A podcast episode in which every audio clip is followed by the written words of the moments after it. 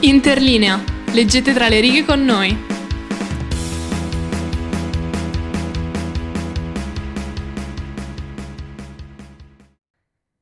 Ed eccoci bentornati, amici e amiche di Interlinea. Eh, fai partire il tappettino schiacciando su play. Perché sono io in regia, ma sto, sto sbagliando tutto qua. Sì, Ok. Ah, ah, ho capito cosa sto sbagliando. Perché eh, no- non è difficile, giuro, è facilissimo, ma eh, credo di essere fortemente limitata in queste cose. E vabbè, ho messo il tappettino al posto della musica, questo, questo fatto. Va capita bene. a tutti. Vabbè. Tra l'altro, eh, piccola parentesi, perché penso che non tutti gli ascoltatori sappiano cos'è il tappetino.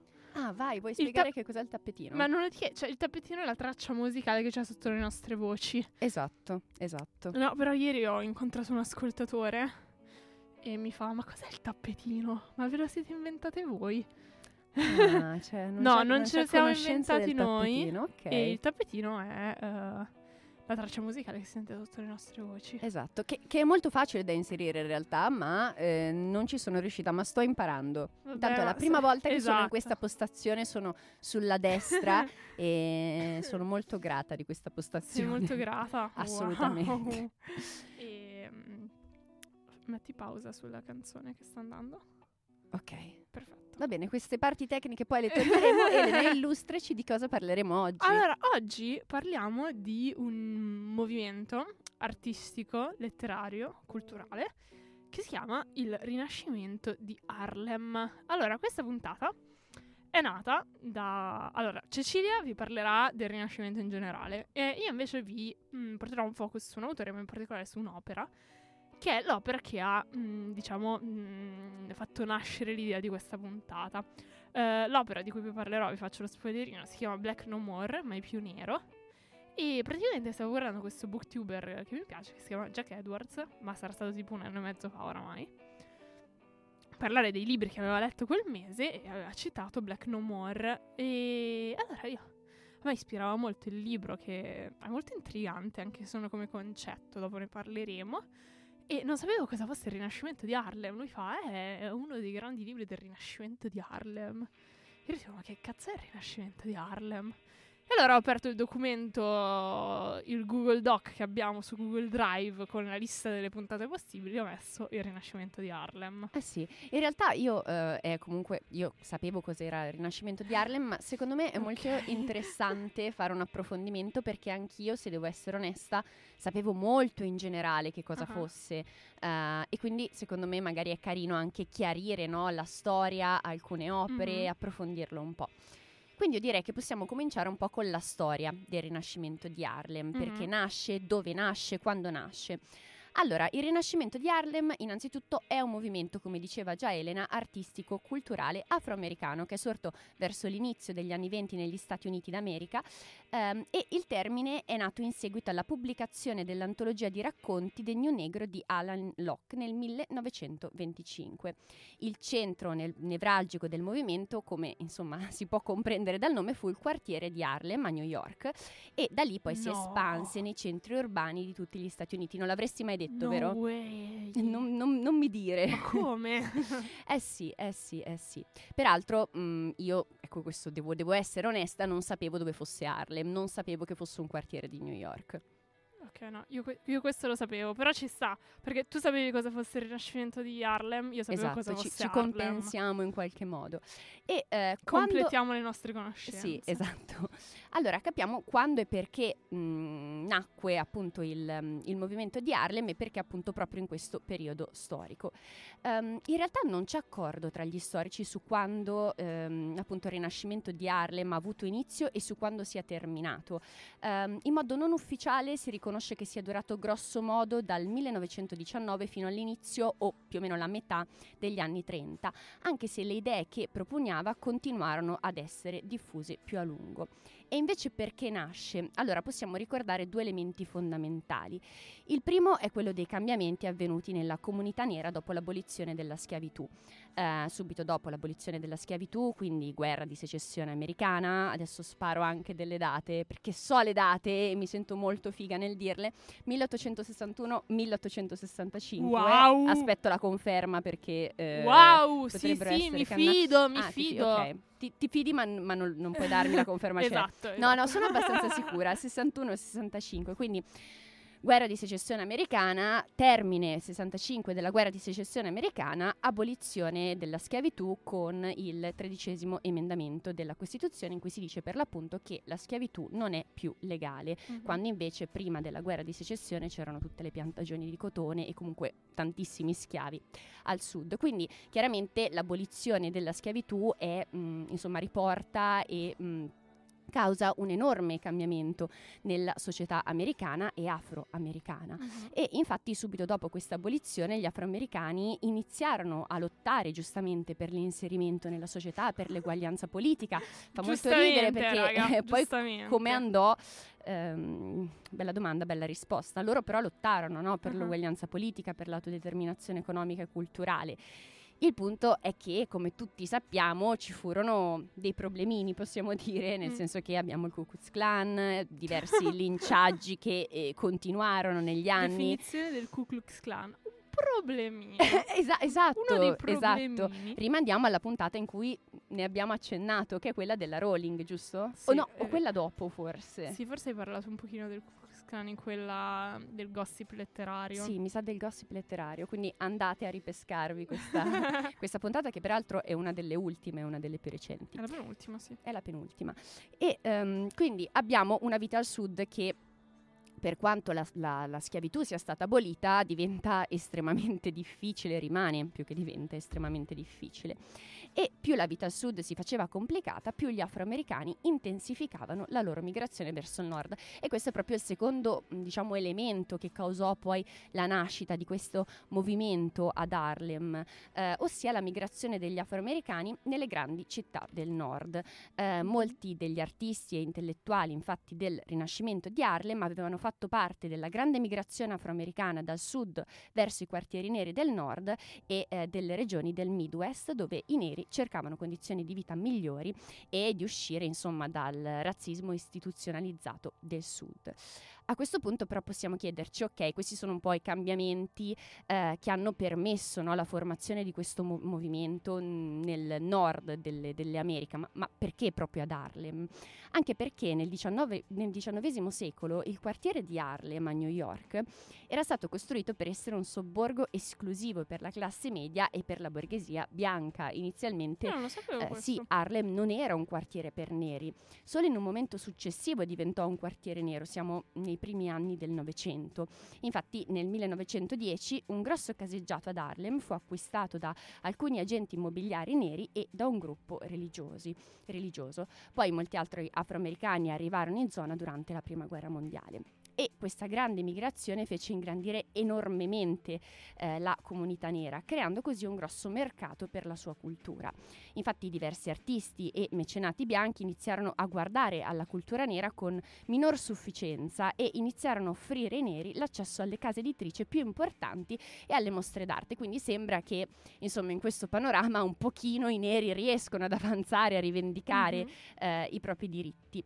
Però, insomma, chiariamoci, cioè, nonostante la crescente popolarità della cultura nera in alcuni ambienti bianchi, le comunità nere dovettero comunque lottare contro un fortissimo razzismo anche al nord, Sì. cioè non è che eh, insomma se ne Sì, cioè, andarono dal insomma, sud diciamo- e trovarono la strada libera e Esatto. le porte aperte al nord. Cioè, loro partono da 20 km indietro, mm, metaforicamente per i diritti, e questi sono tipo piccoli passettini che fanno. Esatto, quindi- esatto. Sì, poi per carità, sicuramente eh, insomma trovano quella maggiore libertà che permette loro di sviluppare questo movimento Mhm. e anche di far avere a questo movimento una credibilità anche nel pubblico bianco. Però ecco, non immaginiamoci un clima apertissimo, Mhm. insomma. Eh, quindi il razzismo indubbiamente c'era e continuava ad esserci, però era minore rispetto al sud, appunto.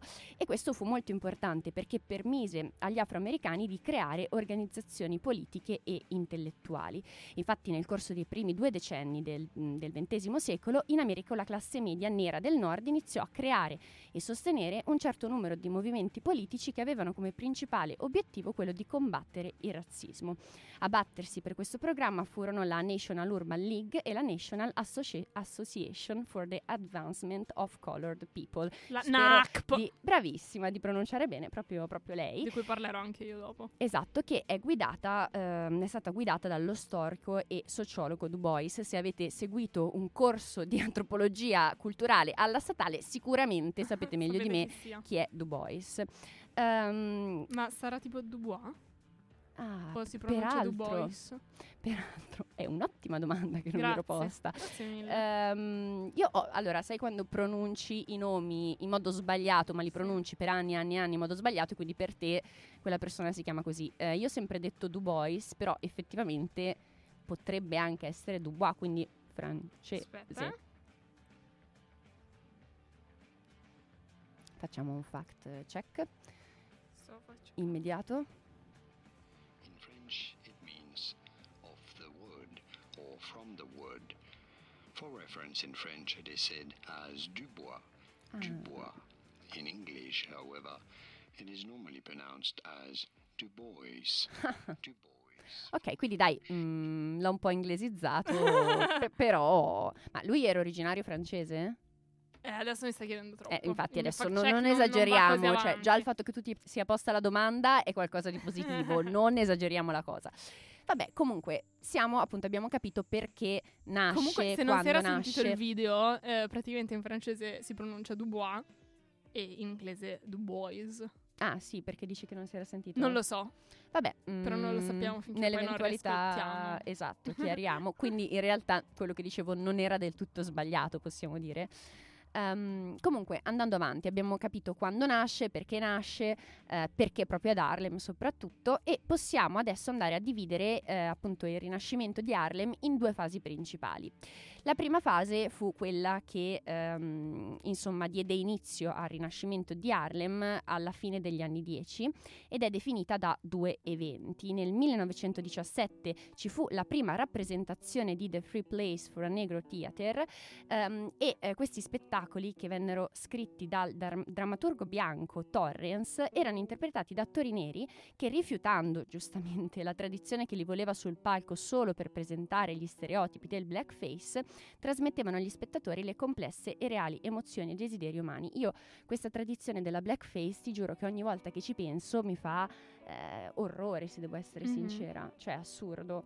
Eppure era così. Sì, cioè è la versione tipo cento volte peggiore del fatto che in antica Grecia erano tutti uomini con maschere da donne. Esatto, sì, anche questo Nel, nel teatro e nel cinema americano eh, per moltissimo tempo eh, i personaggi che dovrebbero essere eh, di colore, non solo neri, ma eh, in generale con la pelle scura, vengono rappresentati da attori e attrici bianche o bianchi con eh, la pelle scurita, di cui parlerò anche dopo. Ah, vedi, allora abbiamo un approfondimento. Che poi, mh, per quanto riguarda, insomma, Cioè, non il- parlerò di questo, ma parlerò dello mm, scurirsi e schiarirsi Mhm. la pelle. E, e questo è assurdo, tanto quanto chiaramente è assurdo pensare, insomma, di mettersi, eh, che l'uomo si metteva una maschera da donna, che peraltro tu hai fatto riferimento, se non erro, alla tradizione greca, ma Ah. questa cosa è andata avanti, non voglio dire una cavolata, ma fino a Goldoni, quindi fino al teatro del Settecento. Ma in realtà è una cosa, mm, cioè, in un sacco di culture, ah, se non mi sbaglio anche in Giappone nel teatro sono tutti uomini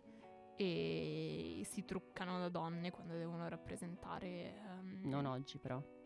Ma mi sa anche oggi nel teatro tradizionale. Ah, nel teatro tradizionale. Però non vorrei dire Ehm, cagate. No, certo. eh, Prima di dirlo a amici e parenti, fate un fact check, per favore. Sì, però comunque... Io a mm, voi lo dico senza fact check, però voi fatelo. Esatto, ma noi spariamo un sacco di stronzate, poi dopo sta a voi filtrare ciò che di diciamo. No, però la cosa di Goldoni ehm, sono abbastanza sicura, nel senso che alla fine, Mm. anche perché prima di Goldoni c'erano le maschere, andava tantissimo il teatro Mhm. con le maschere, invece con, con Goldoni, insomma, la maschera viene, co- comincia almeno ad essere tolta e quindi si deve vedere il volto, nonché anche quello Wow, femminile. E ehm, un altro avvenimento fondamentale in questa diciamo, prima parte del movimento fu nel 1919 la pubblicazione del sonetto militante di Claude McKay If We Must Die. Queste sono un po' insomma eh, le, due, le, due, opere più importanti della prima parte del movimento di, di, Harlem, del rinascimento di Harlem.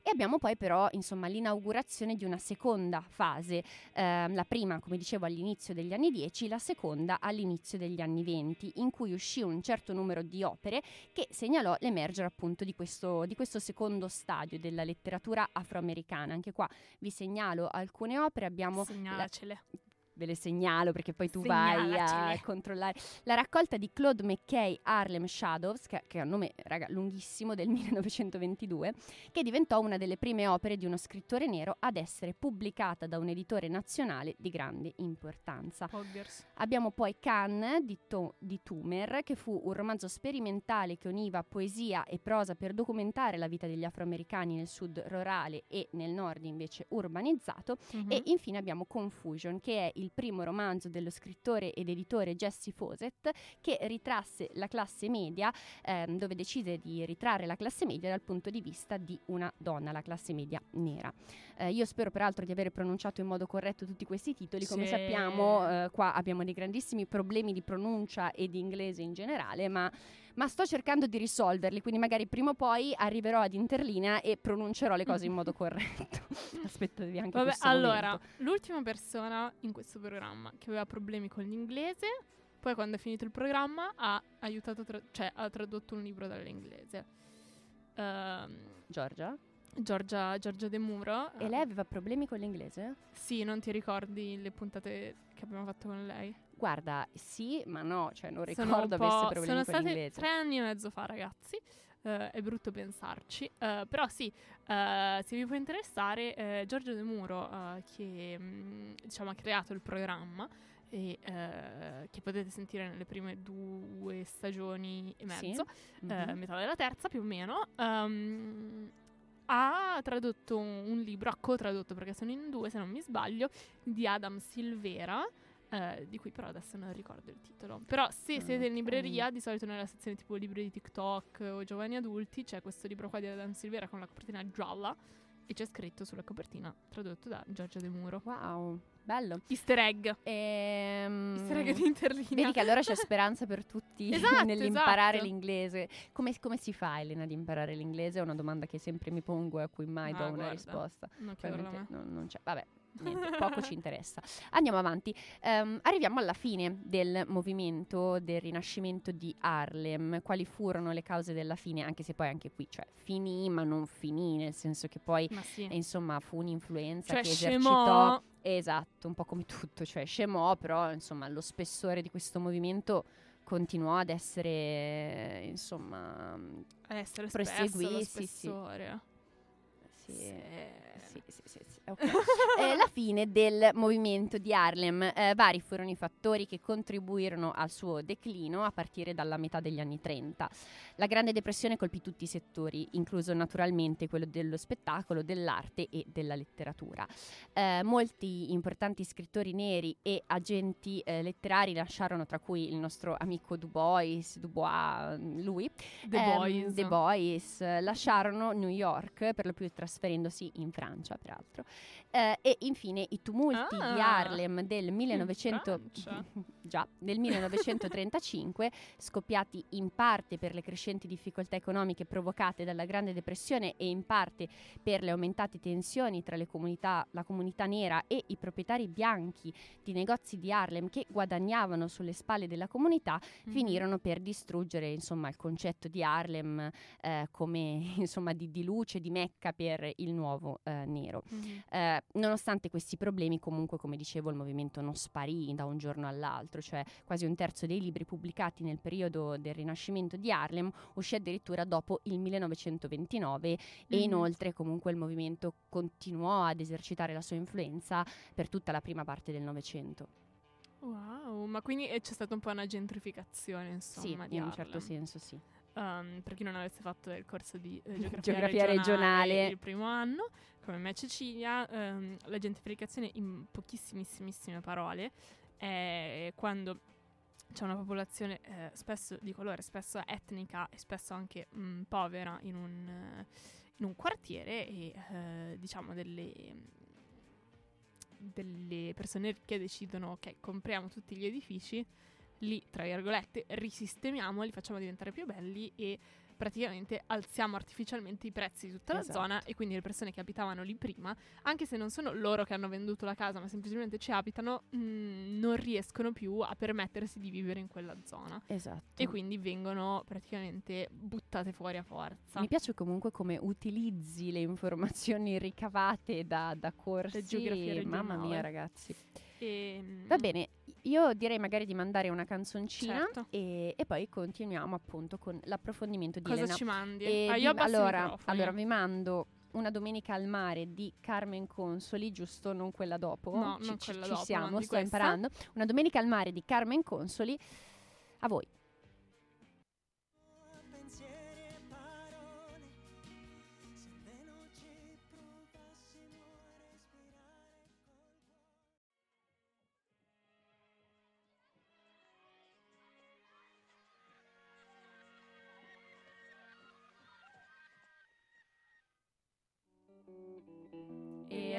Bentornati. Oh, il tappetino altissimo, altissimo. Passiamo un attimo. Ok. Passiamo un attimo noi. Però ce l'ho fatta, posso Ce dire che ce fatta, l'hai fatta da fatta sola? benissimo. Mm, ok. L'hai fatto benissimo. Non male, non male. Ehm, Allora, allora, allora, continuiamo la puntata sul rinascimento di Harlem. Adesso io vi parlo nel libro a cui ho accennato prima, schiaccia pausa eh, di fianco a Little Black Submarines. Ah, perché è partita l'altra? Eh, ma io avevo Sì. fatto pausa su quella sopra. No, evidentemente non avevi schiacciato pausa. Vabbè, mm, va, va- va- va- va bene, andiamo avanti. Ma, ma non c'è problema. Ma infatti, Eh, ma- è il ma di cosa stiamo parlando? Prego. Allora, io parlo del, ehm, appunto del libro a cui ho accennato prima mm, che ha mm, ispirato questa puntata. Il titolo è Black No More, in italiano pubblicato con Mai più nero, cioè tradotto in Mai più nero, e l'autore è George Schuyler. Ora, non fatevi ingannare dalla pronuncia, perché non è scritto Skyler, bensì è scritto S-C-H-U-Y-L-E-R. Oddio, che nome particolare. Mm, ok. Però si pronuncia Skyler. per qualche motivo di cui non si sa. Eh, esatto. Allora, ehm, perché l'inglese ci vuole bene. Ehm, allora, un, un piccolo, una piccola parentesina sull'autore. Allora, George nasce nel 1895 e muore nel 1977, cioè sti cazzi mazzi. E è un autore, mh, tra l'altro, mh, controverso, che crea molte polemiche. Eh, fu un giornalista, un autore e un critico. Nei primi anni da giovane adulto si trova a New York, eh, dove fa lavoretti, scrive articoli e frequenta circoli socialisti, pur non allineandosi completamente con i loro ideali. E, però nella sua vita la sua visione politica vira sempre più a destra. E sarà anche questo eh, che farà partire un po' le polemiche sulla sua opera e suoi, ehm, sulle sue idee. Ehm, fa appunto il giornalista e piccola curiosità perché l'ho trovato interessante il suo metodo giornalistico era di andare nelle città di cui doveva parlare in taxi e poi parlare con un barbiere, un fattorino, un proprietario di appartamenti e un poliziotto prima di parlare di- con i funzionari locali. Ah, Aveva questo iter. interessante. Ti, ti piace, ti ispira? Ah, particolare. Allora, ehm, nel 1931 scrive Black No More e più tardi sarà segretario del NACP, di cui abbiamo parlato prima. E dopo, nel periodo di, McCarthy, eh, parte diciamo la sua virata destra in politica. Per farvi un po' capire, nel 1947 pubblica La cospirazione dei comunisti contro i neri, Oh no. e ehm, tra la E e la R, tra l'altro c'è una G, eh, ma io non la dico. Ehm, tra l'altro, critica Martin Luther King Jr. Jr. e infine si oppone pure al Civil Rights Act del 1964, quello che rende illegali le discriminazioni e la segregazione razziale nelle elezioni e nelle scuole, insomma. Cioè lui è contro il Civil Rights Act. Bene.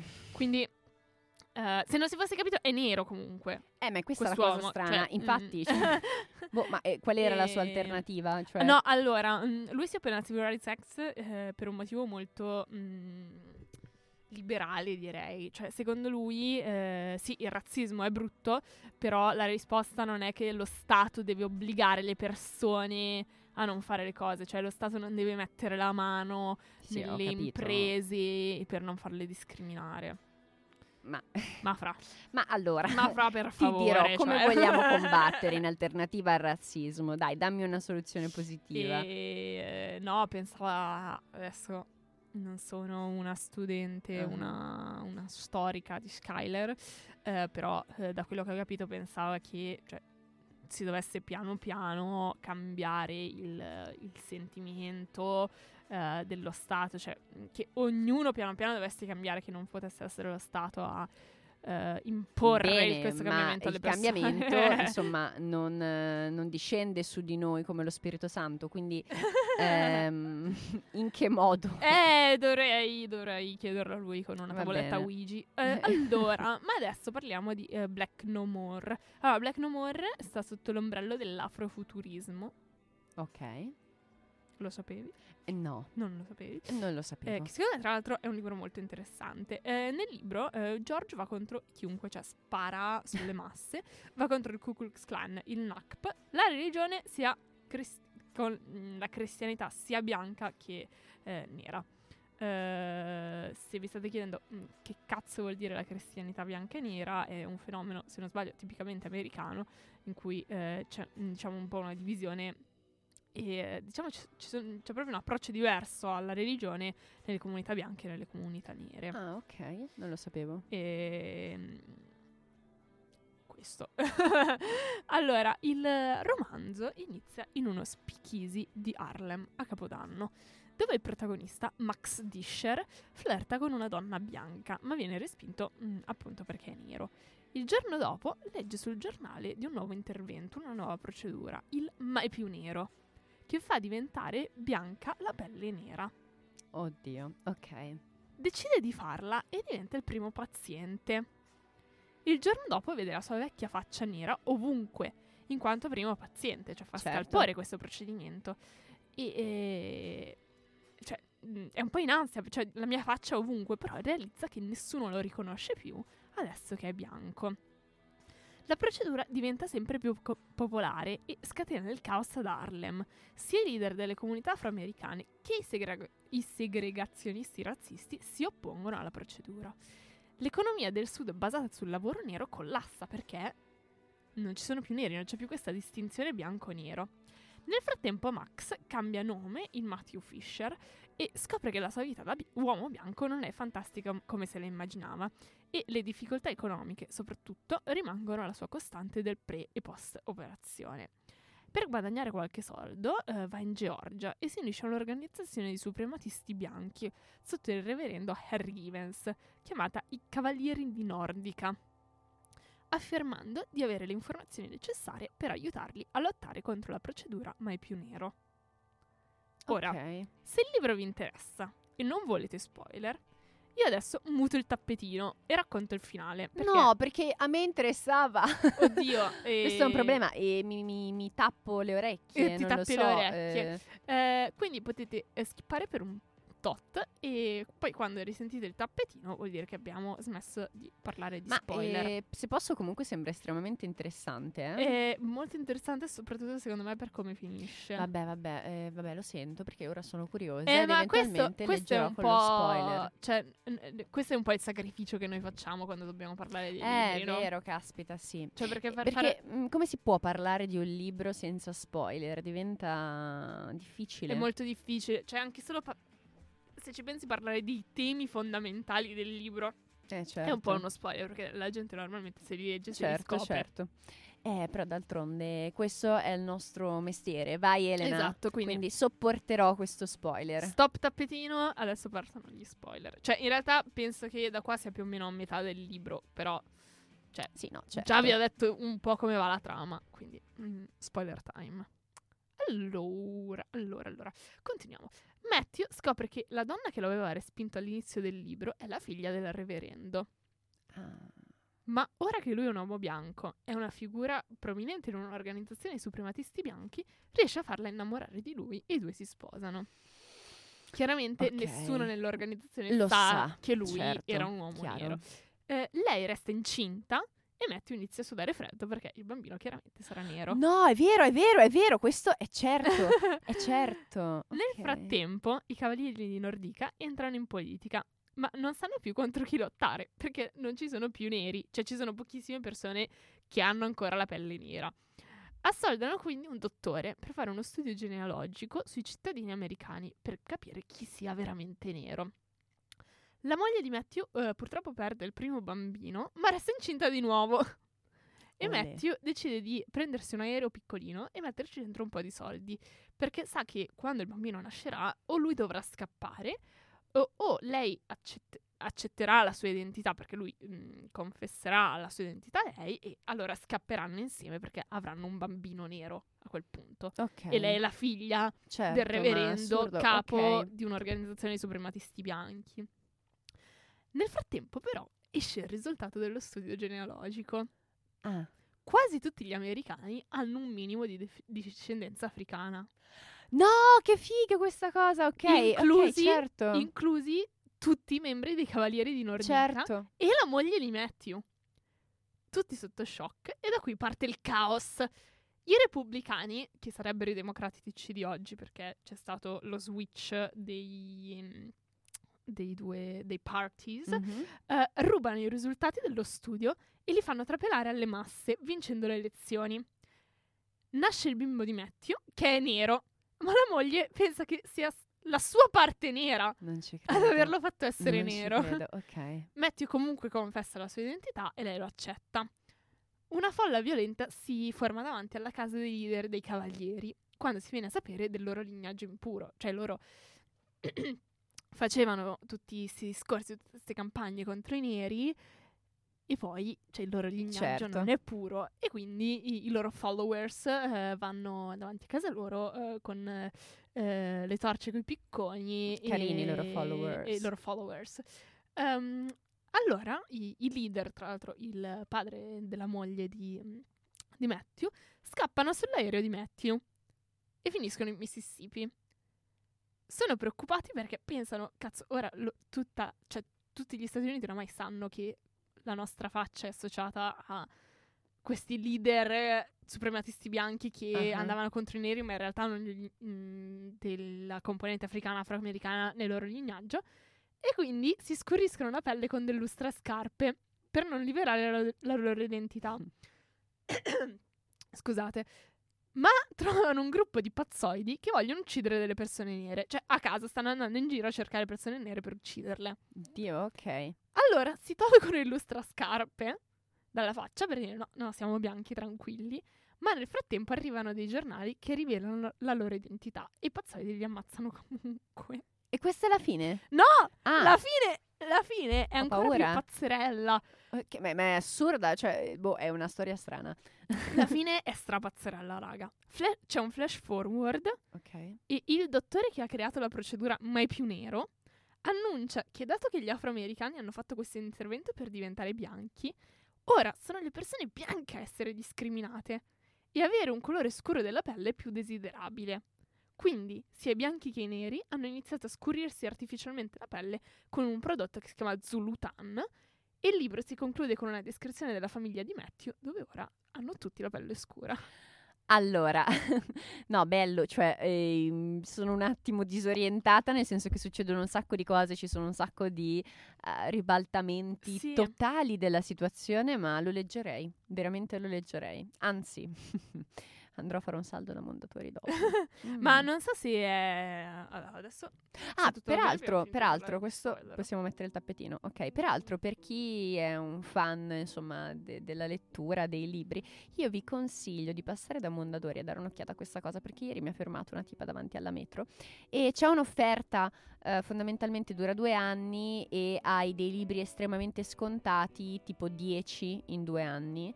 E- che però sei obbligato a comprare a quel punto se ti iscrivi hai questo no, tesserino amo, da quello che ho capito fa cagare. Cioè, ti mandano dei libri proprio di merda. allora io e l'ho se, fatto E se non li vuoi, tipo, devi andare lì e cambiarlo. Sì, ed è un po' cioè- una sbatta. No, però allora aspetta, eh, ti mandano dei libri nel momento in cui tu non ti rechi fisicamente alla Mondadori, cioè se tu effettivamente non ti rechi alla Mondadori, a quel punto ti mandano loro dei libri, Mhm. ma se tu ti rechi lì hai un catalogo con una scelta, cioè puoi scegliere qual libro prendere. Mm. Io non mi fido di questa cosa. Non lo so, io ieri l'ho fatto. Tu ieri l'hai fatto. Vedremo. Mm, Cecilia vi aggiornerà piano piano durante Sì, le vi, vi dirò com'è. eh, E- Però nel- tipo ieri cioè, mi diceva che insomma per questo periodo se non avessi scelto e non fossi stata lì fisicamente mi avrebbero dato dei libri di Stephen King Ok. per, per dire, per dire tipo a me non fa impazzire però comunque vabbè cioè non è proprio Mhm. la merda Il della merda ecco cioè no esatto. direi di no E mm, vabbè, mm, tornando su Black No More, Mhm. ehm, a me sì, io quando ho sentito questo booktuber parlare del fatto che è un libro che parla di ma la razza, il concetto di razza esiste se esiste una procedura che ti fa diventare bianco. E, e lui non aveva parlato del finale, quindi io non avevo proprio idea, l'ho scoperto, scoperto eh, leggendo questo libro, non, Mhm. non ieri sera mentre scrivevo questa Certo. puntata, chiaramente. Ehm, mi, ha un po', un po' di ironia mi ha un po' scioccata. eh no certo Cioè, è pieno di, secondo me, riflessioni, però fatte in modo mm, leggero, futurista, No, no, certo, fantascientifico. sì, sì, sì. Ma anche perché poi questa. Cioè, lo posso dire o è un altro spoiler? È un altro spoiler, raga, e mm, tolgo il tappetino. No, vabbè, non e- ascoltate, skippate di 10-15 secondi. Esatto, cioè questa cosa del eh, insomma patrimonio genetico che, che scoprono che comunque eh, insomma c'è no? un, eh, un po' di come posso dire di geni neri, non Sì. so se geni, adesso non vorrei essere super imprecisa. No, tipo genealogia, insomma. Sì, ecco, però ehm, io avevo letto un libro di antropologia culturale in cui si faceva proprio riferimento a questo, cioè si diceva, dato che comunque no, ehm, non è passato abbastanza tempo eh, per parlare di razza, perché alla fine noi insomma eh, siamo nati in Africa Mhm. eh, e poi insomma ci sono state le migrazioni, ci siamo spostati, ma si deve parlare solo di razza umana al massimo, perché il nostro patrimonio genetico eh, insomma è ancora permeato no, di, di questa piccola parte nera se vogliamo Sì. eh, e, e dovrebbe passare tantissimo tempo per poter parlare effettivamente propriamente di razza. Quindi questo antropologo affermava che proprio il concetto di razza non solamente eh, promuove le disuguaglianze, ma è proprio scientificamente falso. Mhm. Ma poi, tra l'altro, mh, nel libro, eh, se non mi sbaglio, cioè non è che si parla del fatto che tutti chiaramente mh, veniamo da, eh, eh, dall'Africa, insomma, Ehm, ma del fatto che cioè, negli Stati Uniti molte persone hanno, cioè molte persone Sì, bianche, certo. hanno nella loro genealogia Sì, schiavi diciamo neri, che a maggior ragione era cioè, passato ancora meno afroamericani, tempo insomma. insomma, rispetto a Esatto, cioè, quando siamo senso- nati nel- in Africa, Tipo, quando è nato il genere umano nell'Africa. tre generazioni fa il tuo bis bisnonno ha stuprato una schiava nera e sei uscito te ed eri abbastanza bianco e quindi t'ha tenuto, insomma. Certo. Cioè, è uscito il tuo nonno e quindi poi... sì, sì, e poi che si è riprodotto con persone bianche, eccetera, eccetera, però insomma quella schiava nera Cioè, sì, eh, ha nel senso... influenzato chiaramente il tuo patrimonio genetico. mm, è inutile parlare di purezza perché non ha senso. Inutile. sì, ma certo, mh, in generale credo Sì, sì, no, che- ma ne- nel senso mm, per i, i cavalieri di Nordica, Nordica. Sì, sì, no, cioè, beh, no, però appunto dicevo che è un concetto interessante, no? Ah. Quello della purezza, della non purezza, per questo io lo leggerei, perché Mhm. trovo il concetto molto affascinante, no? Eh, come un americano chiaramente non, non può essere certo della sua purezza, poi magari qualcuno si va a studiare tutti gli alberi Sì. genealogici, non lo so. Eh, come noi non possiamo, cioè io mh, nel senso sono italiana, nel senso che non ho nulla nella mia famiglia che eh, insomma ha origini da altre parti, che io sappia. Ma tu faresti i test, quelli che... Sì, dec- infatti volevo arrivare qua. Ma magari facendo uno di quei test che ti dice da dove proviene effettivamente, insomma, la tua, la tua famiglia, il tuo ceppo, magari scopro che c'è un ceppo russo, non lo so. Non lo so, Anche a me interessante. piacerebbe, anche a me piacerebbe fare questa cosa. Da morire. Più che altro perché, mm, eh, piccolo spoiler sulla mia identità, eh, praticamente eh, il mio cognome è un po' strano. Eh, per chi non lo sapesse, e mm, praticamente siamo. Mio padre, soprattutto, è riuscito a risalire al fatto che eh, il mio cognome è stato inventato del- da delle suore e deriva dal fatto che il mio bis bis bisnonno, il mio trisauro, o come cazzo si chiama, il mio antenato, eh, è stato praticamente mh, donato a un convento eh, in cui praticamente mh, c'era una ruota, cioè praticamente tu mettevi il bimbo, giravi la ruota e il bimbo finiva dentro. Ah, Così manteneva l'an- l'anonimità della persona che l'aveva buttato Sì. lì. Però non lo lasciavi fuori dalla porta che era un Tipo po' quelli che poco c'erano sicuro. a Napoli, no? C'era questa cosa, come che si chiamano? I...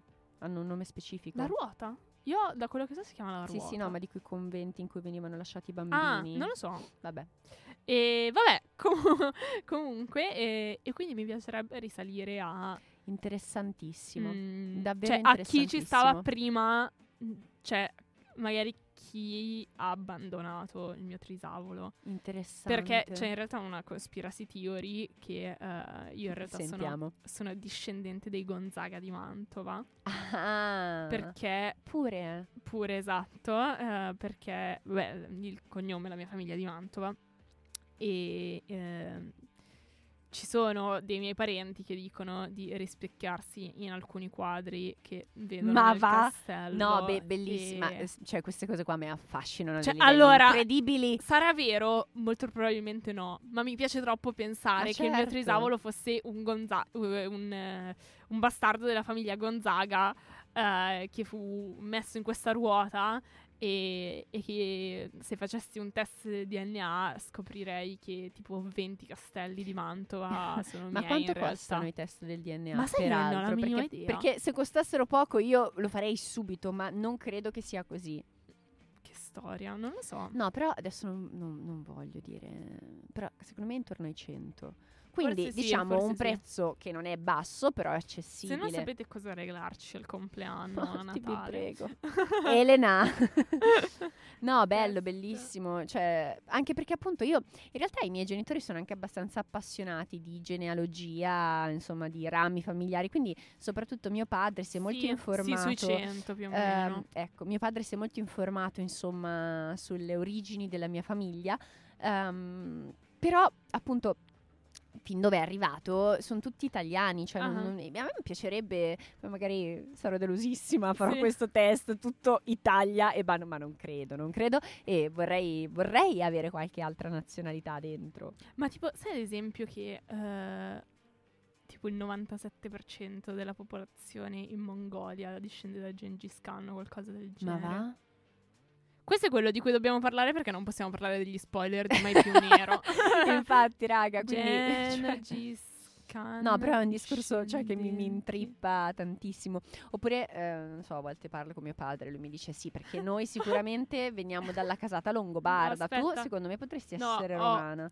Io potrei essere romana.